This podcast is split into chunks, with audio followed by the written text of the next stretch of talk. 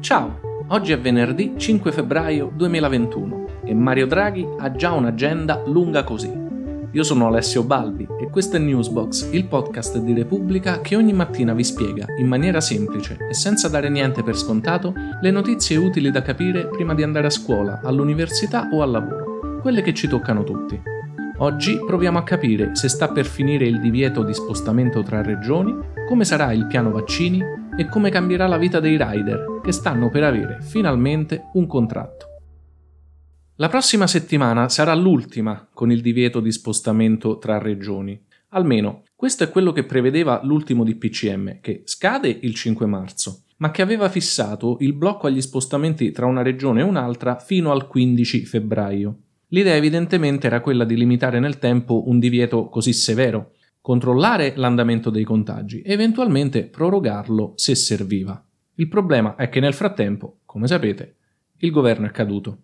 Certo, Conte è ancora il presidente del Consiglio per il disbrigo degli affari correnti, come si dice. Il paese non può mai restare senza un governo. E certo, la gestione della pandemia è un affare urgente del quale il governo in carica deve occuparsi ma c'è una questione di opportunità e anche politica, e cioè potrebbe un governo che di fatto non ha più la maggioranza e quindi non è più tecnicamente nel pieno dei suoi poteri prorogare un provvedimento che limita gravemente la libertà personale come il divieto di circolazione tra una regione e un'altra? E quindi tutto dipenderà dall'esito della crisi di governo e da come si risolverà e soprattutto in quali tempi.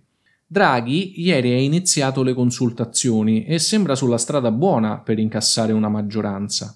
Al momento la situazione è questa. Il Partito Democratico e Italia Viva di Renzi lo sostengono e anche Forza Italia, il partito di Berlusconi, si è schierata per il sì. Lo stesso Conte, un po' a sorpresa, ieri ha detto che appoggia Draghi e Conte potrebbe persino finire nel governo come ministro. Però l'appoggio di Conte e del Movimento 5 Stelle è legato al fatto che Draghi faccia un governo politico, cioè con ministri politici, non con tecnici presi fuori dai partiti. E allora la complicazione è Draghi riuscirà addirittura nel miracolo di mettere nello stesso governo ministri del PD, dei 5 Stelle e di Forza Italia? E la Lega che farà? Comunque quelli che si intendono di cose politiche sembrano abbastanza fiduciosi che Draghi alla fine ce la faccia però i tempi potrebbero allungarsi.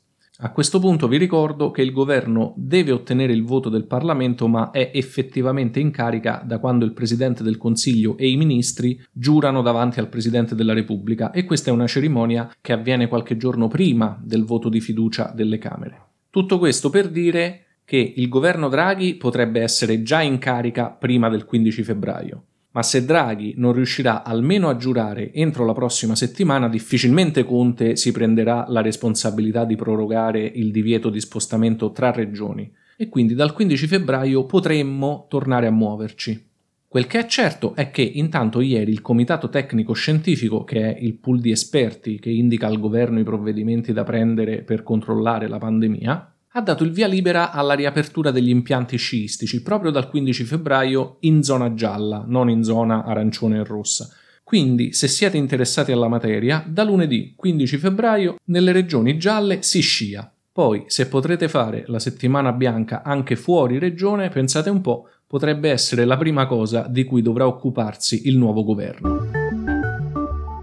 In queste consultazioni che sta facendo con i partiti, Draghi sta parlando ovviamente di recovery plan, cioè di come spendere i miliardi in arrivo dall'Europa per la ricostruzione dopo l'emergenza virus. Ma sta parlando anche di piano vaccini. Su questo però nel frattempo sono andati avanti gli incontri tra il ministro della Salute Roberto Speranza e i presidenti delle regioni e ci sono alcune novità. La fase 1 del piano, quella in cui ci troviamo, lo sapete, prevede la vaccinazione degli operatori sanitari da lunedì poi si parte con la fase 2, in cui ci sono le persone che hanno più di 80 anni e le categorie fragili, come i malati cronici.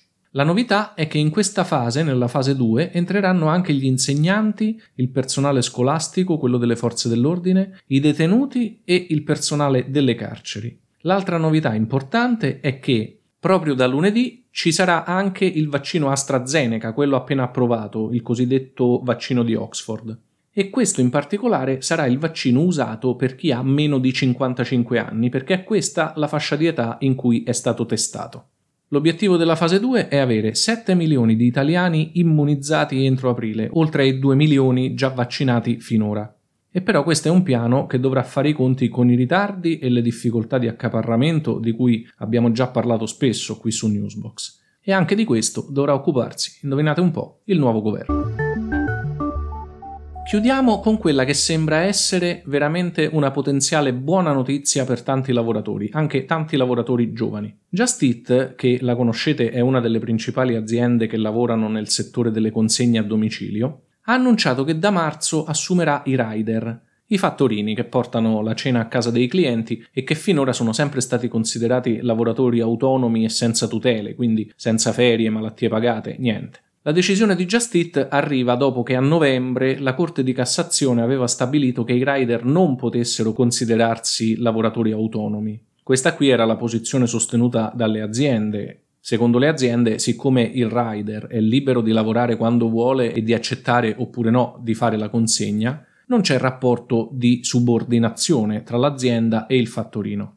La Cassazione invece ha detto che siccome il rider ha un ruolo soltanto di esecutore, non può essere considerato un collaboratore a progetto, un Coco Pro. E sempre la Cassazione ha detto che comunque è l'azienda che stabilisce i turni e i tempi per le consegne. E questo, secondo i giudici, segnala proprio un rapporto di subordinazione del lavoratore all'azienda. Quindi da marzo, inizialmente questo accadrà però solo in Lombardia, Justit offrirà ai rider un contratto che già usa in altri paesi e che si chiama Scuber, i rider in sostanza saranno assunti come dipendenti, potranno scegliere tra lavoro full time, lavoro part time o a chiamata e avranno una vera paga oraria non legata al numero delle consegne. Ma la cosa più importante è che, essendo inquadrati come dipendenti, i rider avranno tutte le tutele degli altri lavoratori, quindi assicurazione, ferie, malattia, maternità, festivi, tutto. La parte non tanto buona della notizia è che questa è un'iniziativa di un'unica azienda, ma un contratto complessivo a livello nazionale che riguardi tutti i rider ancora non c'è. E visto che Draghi mercoledì, accettando l'incarico, ha fatto riferimento proprio ai lavoratori e ai giovani, eh beh, tanto per cambiare, anche questo sarà un lavoro per lui. Oggi alle 19 Newsbox è in diretta sul canale Instagram di Repubblica. Se volete scrivetemi lì rispondo alle vostre domande sulle notizie della settimana. Il podcast invece torna lunedì. Ciao e buon fine settimana.